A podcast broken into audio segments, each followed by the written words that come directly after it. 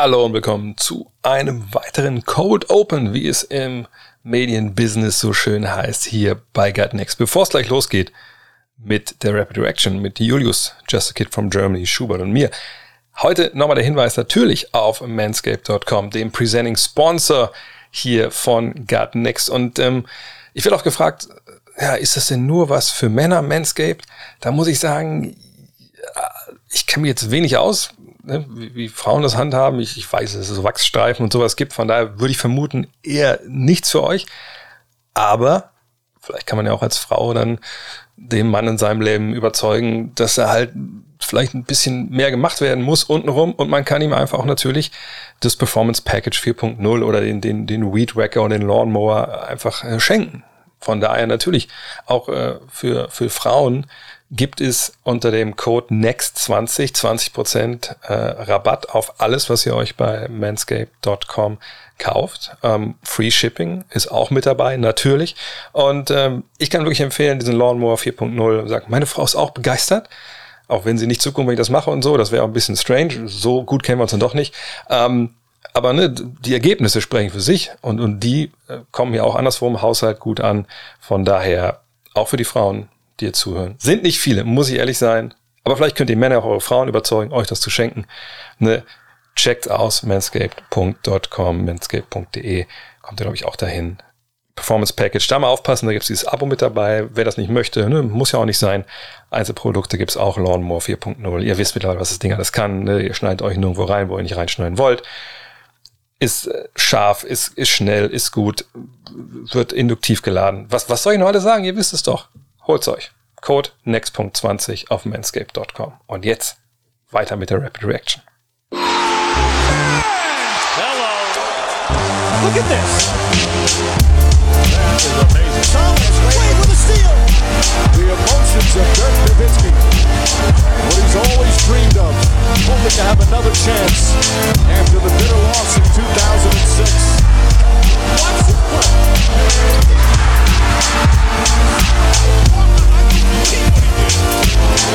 That is amazing. Hallo und willkommen zu GutNext, dem deutschen Basketball-Podcast im Internet. Mein Name ist André Vogt. Mein Name ist Julius Schubert. Und gemeinsam begrüßen wir euch mal wieder zu einer Rapid Reaction hier bei unserem kleinen, aber feinen Basketball-Hörspiel. Heute mit einem Thema und einem kleinen Thema, aber ein großes, das wir zuerst behandeln wollen. Und das ist das Team, das ihr alle, außer ihr kommt aus Brooklyn oder habt Verbindungen nach Brooklyn oder findet die Farben schwarz und weiß irgendwie relativ gut, das ihr hasst.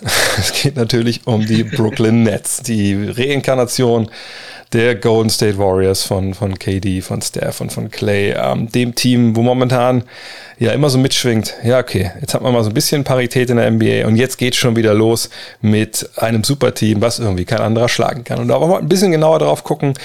Ist es wirklich so? Ist noch keine allumfassende Saisonvorschau. Das kommt alles natürlich dann im Oktober. Aber man kann ja schon mal draufschauen und gucken, ist es denn wirklich so krass? Es gibt ja auch vielleicht noch ein paar Problemstellen bei den Nets. Da wollen wir uns heute mit beschäftigen. Julius, vielleicht mal vorneweg eine Frage geklärt. Ich weiß gar nicht, ob wir darüber gesprochen haben. Ich habe das schon ein paar Mal gesagt. Für mich waren die Nets einer der krassen Gewinner der Offseason. Das habe ich gesagt, schon bevor LaMarcus Aldridge zum Beispiel da mit an Bord gekommen ist. Siehst du das so zurückblickend auf den Sommer ähnlich? Ja, ich hatte vor einer Weile ein Video über meine Gewinner und Verlierer gemacht und da hatte ich auch die Nets nochmal in so einer eigenen Kategorie mit drin, dass ich fand, dass sie vor der Offseason schon kadermäßig das beste Team waren, dass sie das bestbesetzte Team im letzten Jahr waren und dann sind sie halt über den Sommer nochmal deutlich besser geworden, sei es in der Free Agency, sei es auch im Draft. Und ja, ist unfair für den Rest der Liga, aber ich glaube, die Nets sind der große Gewinner und auch der große Favorit auf den Titel im nächsten Jahr. Ja, und die Namen habt ihr wahrscheinlich auch schon überall gelesen, müssen wir nicht alle jetzt runterbeten, aber ein paar können wir vielleicht schon sagen, dass Patty Mills dabei ist. Da hat sicherlich auch diese ganze Connection zu Sean Marks, dem General Manager, nicht nur, dass er aus Neuseeland kommt, sondern Milton aus Australien, sondern natürlich auch beide bei den Spurs unterwegs gewesen, lange Zeit eine Rolle gespielt. Ich kenne auch LaMarcus Aldridge ihn sehr, sehr gut, der auch zurückgekommen ist nach seinen Herzproblemen. Ach, dann so Leute wie DeAndre' Bembry, die dabei sind, Sekou Doumbouya kam ja in dem Trade für DeAndre Jordan. Paul Millsap wahrscheinlich noch so mit der prominenteste Neuzugang. Du hast die Rookies angesprochen. Das ist für meinen Begriff, wenn man sich den Kader anschaut, auf den ersten Blick fast schon zu viel, so auf vielen Positionen. Ich weiß zum Beispiel gar nicht, wo hier Thomas und Sharp, die beiden Rookies, großartig spielen sollen. Auf der anderen Seite, wenn ich mir den Kader anschaue, sehe ich schon eine, Position ist zu viel gesagt, aber ein Gebiet, wo so ein bisschen ich eventuell Probleme sehe, und das sind so die Flügelpositionen, denn klar, du hast Joe Harris, du hast Kevin Durant, Blake Griffin kann man auf der 4 spielen, genau wie James Johnson, Paul Millsap, aber wenn ich irgendwo hinzeigen sollte und sagen würde, da ist so ein bisschen so eine kleine Schwäche, weil die Tiefe vielleicht nicht ganz da ist, dann ist es so die 3 und die 4. Kannst du das nachvollziehen oder sagst du, das regelt schon Kevin Durant und da machen wir uns eigentlich keine Sorgen drüber? Ja, im Vergleich zu den anderen Stellen im Kader, also wenn wir auf die Guard-Position gucken, ist man natürlich super tief. Auf den großen Positionen ist man eigentlich noch tiefer. Also im Verhältnis dazu ist man sicherlich auf dem Flügel ein bisschen dünner aufgestellt. Aber ich denke, dass es durchaus Spieler gibt von den kleineren und größeren Positionen, die dann auch auf dem Flügel spielen können. Von daher würde ich sagen, wenn man jetzt wirklich nach einer Stelle sucht, die vielleicht nicht so tief besetzt ist wie die anderen Stellen, dann würde man sicherlich relativ schnell auf den Flügel gucken. Aber ich glaube, insgesamt sehe ich da eigentlich kein Problem. Man hat Kevin Durant, der vielleicht der beste Spieler der Welt ist momentan. Man hat zwar Jeff Green verloren, aber dafür halt Paul Millsap geholt, der ja relativ viel von dem gibt. Harden ist jemand, der problemlos auf dem Flügel spielen kann, der auch gebaut ist wie ein Flügelspieler, und von daher mache ich mir da eigentlich keine Sorgen, dass die Nets da zu dünn besetzt sind. Ja, ich denke auch, dass, also klar, du kannst auch mal nominell Harden in Small Forward verteidigen lassen, so, ne, das ist, glaube ich, alles drin. Ich mache mir allerdings schon, also es sind immer Sorgen auf hohem Niveau, muss man sagen, natürlich, wenn es jetzt hier um die Nets geht, aber eine Sache finde ich, die echt zu kurz kommt, wenn es um Brooklyn geht, was wir zum Beispiel bei den Lakers ja in jedem zweiten Satz sagen, ist, die sind aber alt, ne? Also guck mal, die Spieler, die da das Boot ziehen sollen, die sind aber echt schon weit über 30. Na, das ist hier nicht großartig anders. Wenn wir jetzt mal, wie gesagt, weggehen von den 3 Superstars, ne, bei denen geht das alles noch. Aber ob es jetzt Millsap ist, ob's Aldridge ist, bei Griffin, glaube ich, das heißt 32, aber die Knie sind 38. Ne, da muss man mal gucken. Selbst so ein James Johnson, der ist auch schon, glaube ich, 34. Also da fehlt mir schon so ein bisschen vielleicht dieser jüngere Gegenentwurf, und so ein DeAndre' Bembry. Okay, und ich denke schon, dass er seine Spielzeit bekommen wird, nur das ist eben nicht 3D, weil er keinen Dreier trifft. Auf der anderen Seite hat man gesehen, ne, was Steve Nash mit seinen Jungs hinbekommt. Wenn man mal auf Bruce Brown schaut, wie der in der Offensive eingesetzt wurde, so quasi nur so als Short-Roll-Guard, der dann so aus dieser Situation einfach echt viel kreiert hat, aber einfach auch, weil so viel Platz da war, weil alle anderen konnten halt sehr, sehr gut Dreier werfen. Dann denke ich, vielleicht verkompliziert das auch. Vielleicht gibt es einfach diese Rolle auch für so einen wie Bembry. Hinten kann er verteidigen, vorne rollt er sich halt kurz ab, und dann hast du einen relativ jungen Mann, der da rein passt, oder ein Doumbouya passt da vielleicht mit rein. Aber ich will es erst mal sehen. Also ich bin gespannt, wie die da reinpassen. Aber so Doumbouya, Bembry sehe ich einfach nur in dieser Brown-Rolle, und dann frage ich mich, ist das in den Playoffs dann so vorteilsbringend? Auf der anderen Seite, wahrscheinlich macht es wirklich keinen Unterschied, wenn ich ehrlich bin. Ja, zumal das ja dann eher so die Spieler, die du gerade genannt hast, jetzt mal abgesehen von Brown, ja dann vielleicht die Spieler 12, 13, 14, 15 im Kader sind. Und die sind ja in den Playoffs dann, wenn du einigermaßen gesund bist, sind das ja keine Spieler, die viele Minuten spielen.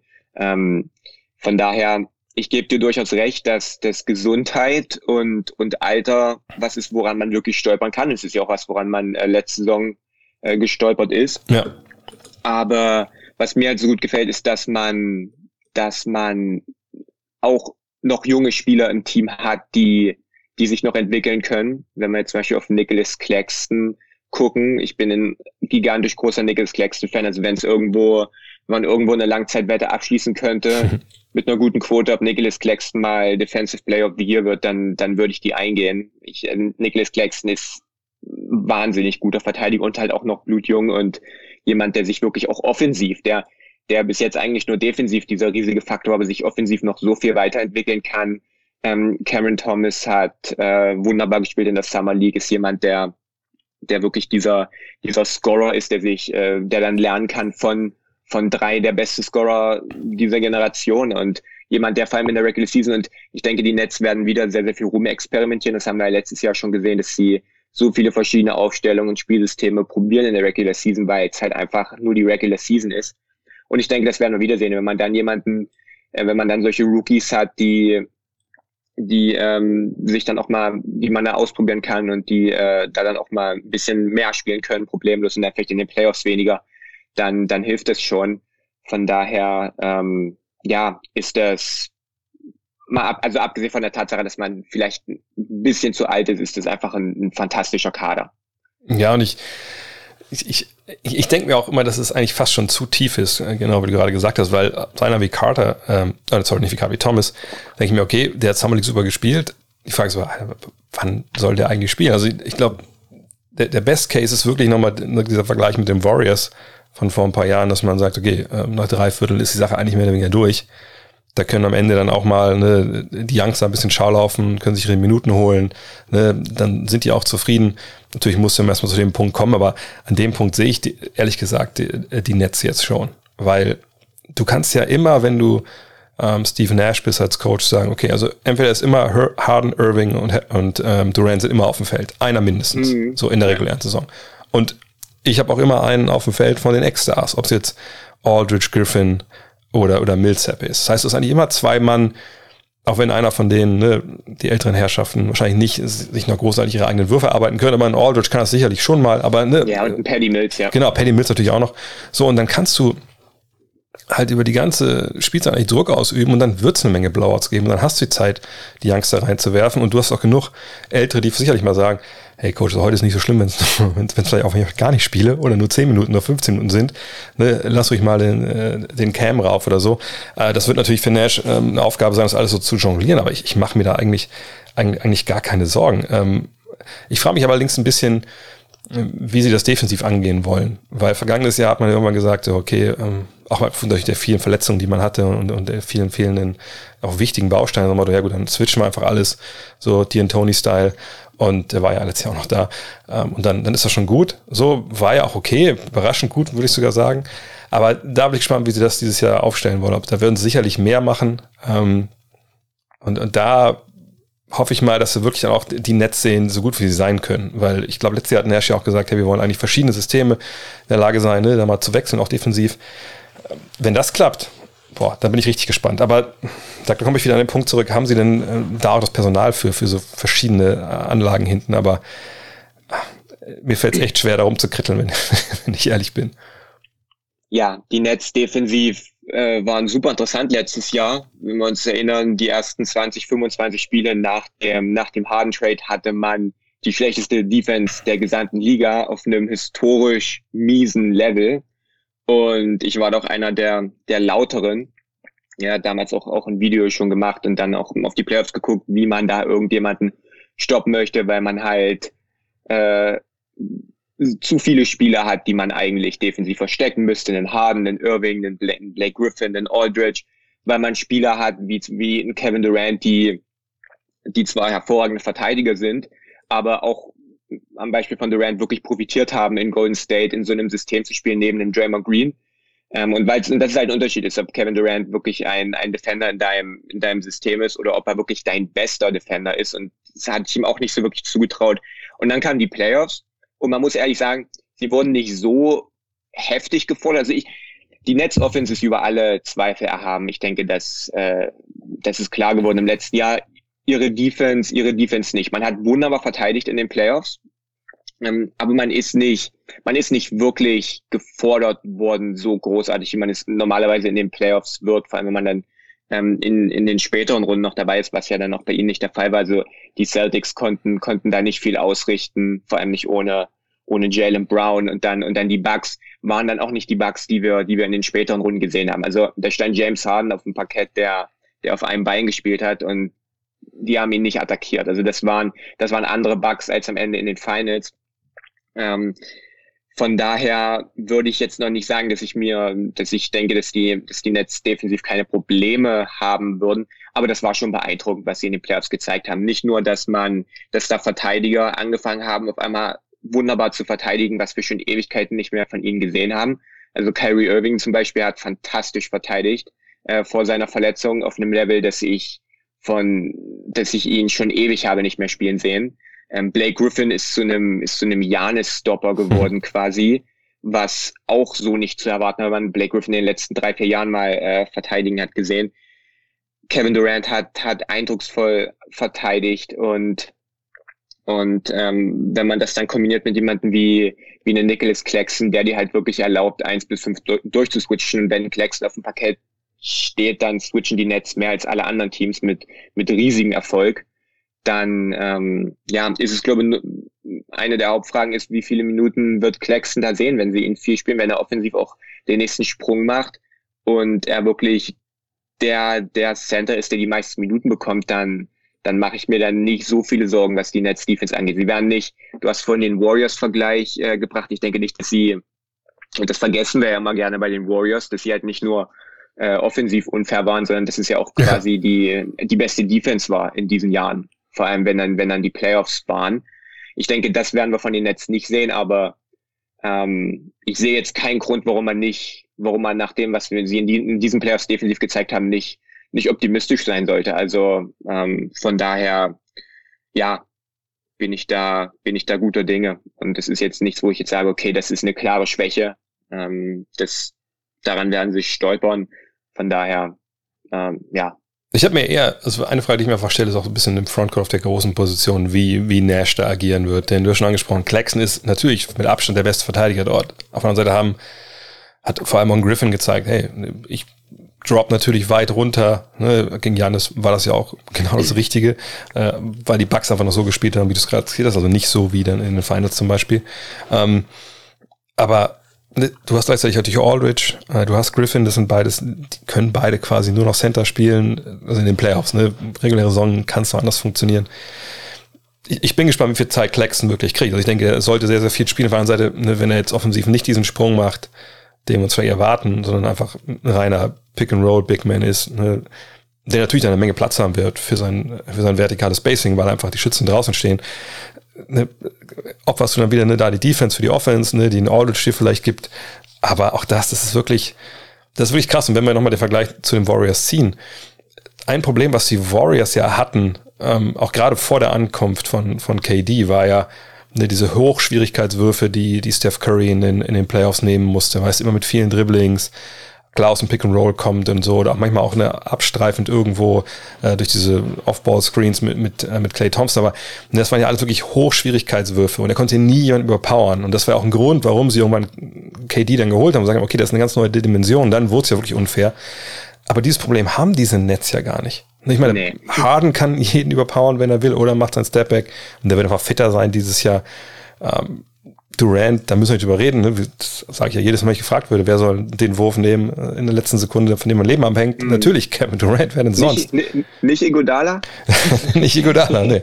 Und ich glaube auch nicht, dass Bruce Brown Finals MVP wird, wenn die Nets das Ganze gewinnen. Yeah. So, ne, und dann hast du auch sogar, selbst wenn die Optionen alle weg sind, kannst du mal sagen, ja, macht halt Kyrie Irving den Steph Curry und macht eben viel mit seinem Dribbling. Und wenn das auch noch irgendwie aus irgendwelchen Gründen nicht dabei ist, dann sagst du, ja, LaMarcus Aldridge im Lowpost 1 gegen 1, weil alle anderen müssen ja anderswo verteidigen. Das ist auch nicht die dümmste Option. Also es ist wirklich auch nochmal eine ganze Ecke breiter aufgestellt als die Warriors. Ich sage nicht, dass die jetzt 70 oder 50 Spiele gewinnen, aber es fehlt schon wirklich, wirklich dieses ganz klare große Loch. Und alles, was ich heute so ein bisschen an Kritik angebracht habe, ist es echt so ein bisschen Pfeifen im Wald, wenn ich ehrlich bin. Ja, zumal ich glaube ganz wichtig wird die Patty Mills Verpflichtung sein, ja, der ein wahnsinnig gutes Jahr gespielt hat. Und wenn wir uns erinnern, die Nets, die waren ja, was jetzt ihre Stars an der Spitze, die waren letztes Jahr schon da, aber wenn wir uns erinnern, es gab viele Spiele, in denen Irving oder Harden zusammen auch mal auf dem Parkett stehen mussten, weil einfach dahinter keiner da war oder wo es dann Probleme gab, wenn einer der beiden verletzt war oder beide. Und auch in den Playoffs, da war ja niemand außerhalb von Kevin Durant, der jetzt dann großartig mal selber für sich irgendwas kreieren konnte, der mal ein Pick-and-Roll laufen konnte. Und Patty Mills füllt das. Also Patty Mills kann Pick-and-Roll laufen und er kann den Ball vortragen und Spielzüge einleiten. Er ist ein wahnsinnig guter Spot-Up-Shooter, ein wahnsinnig guter auch Off-Screen-Shooter, für den man auch Spielzüge laufen kann.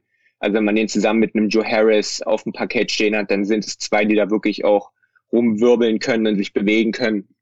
Und du hast es angesprochen, es ist nicht nur das Personal, sondern es ist auch, dass man so viele verschiedene Möglichkeiten hat, wie man die Aufstellung quasi aussehen lässt. Man kann groß spielen mit Nicolas Claxton, man kann klein spielen und dann packt man meinetwegen einen Millsap auf die 5 oder einen Aldridge auf die 5 oder einen Blake Griffin auf die 5.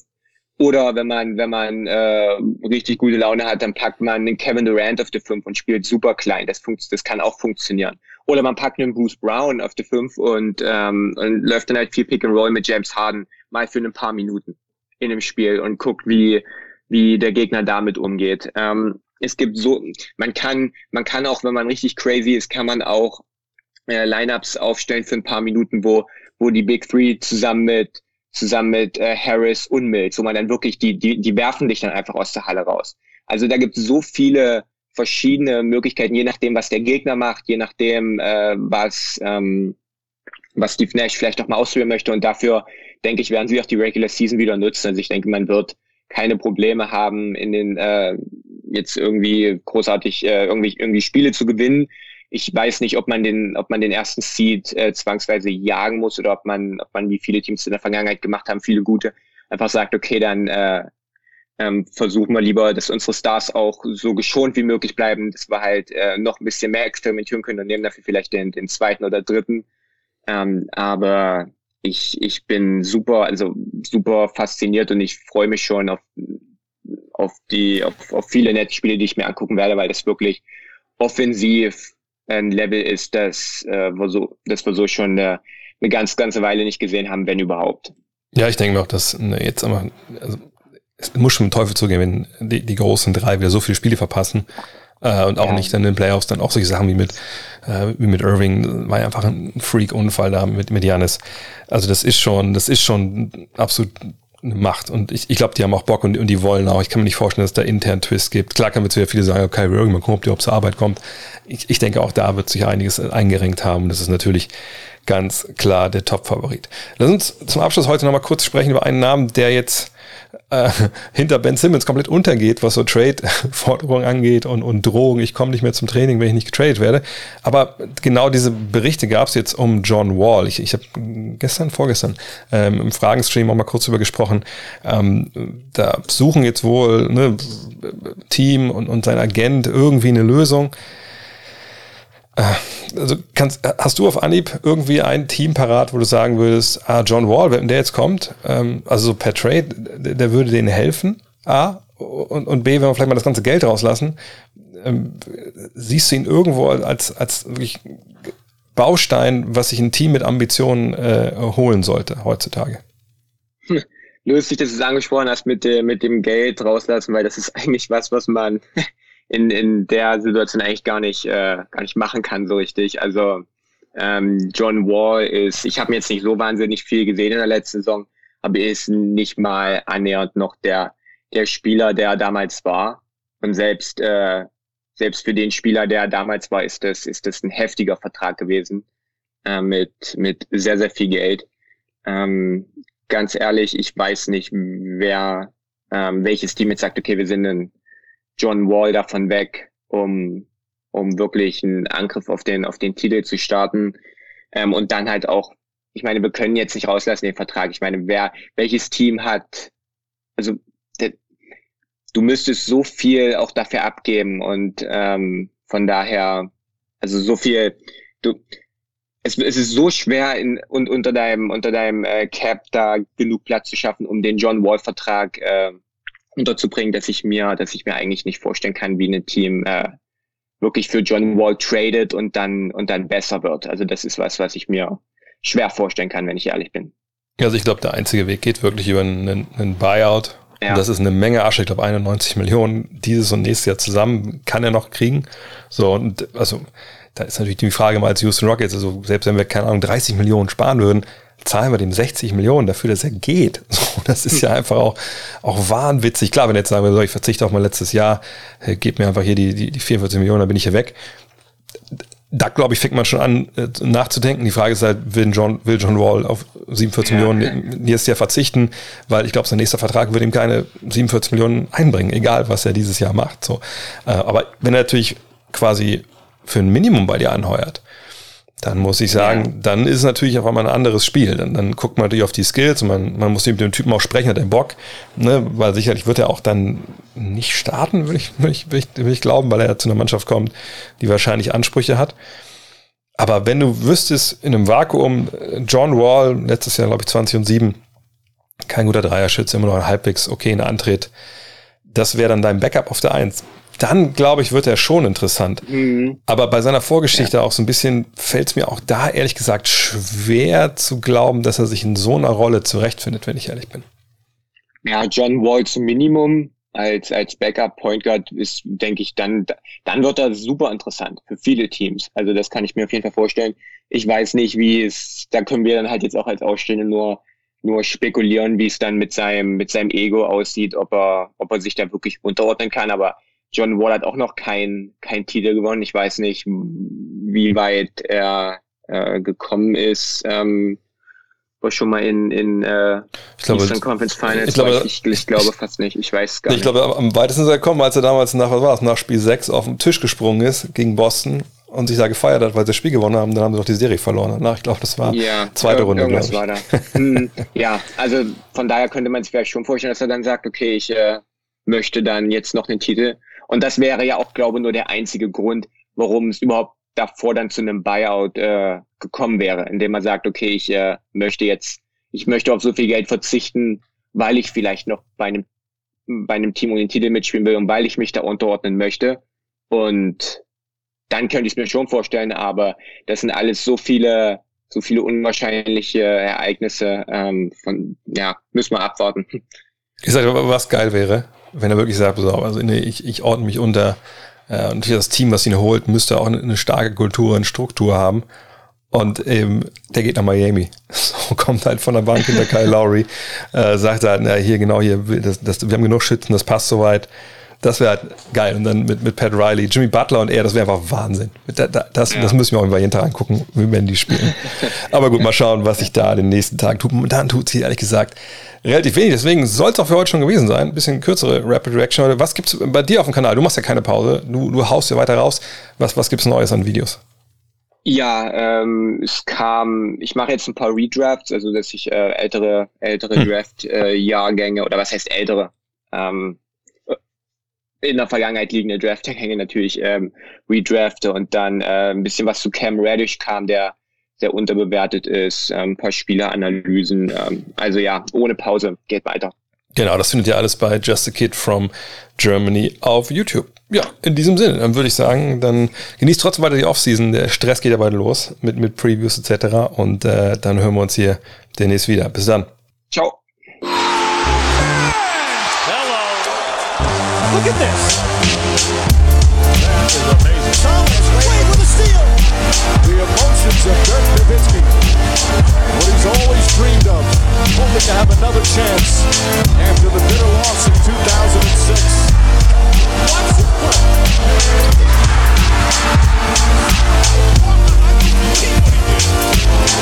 That is amazing.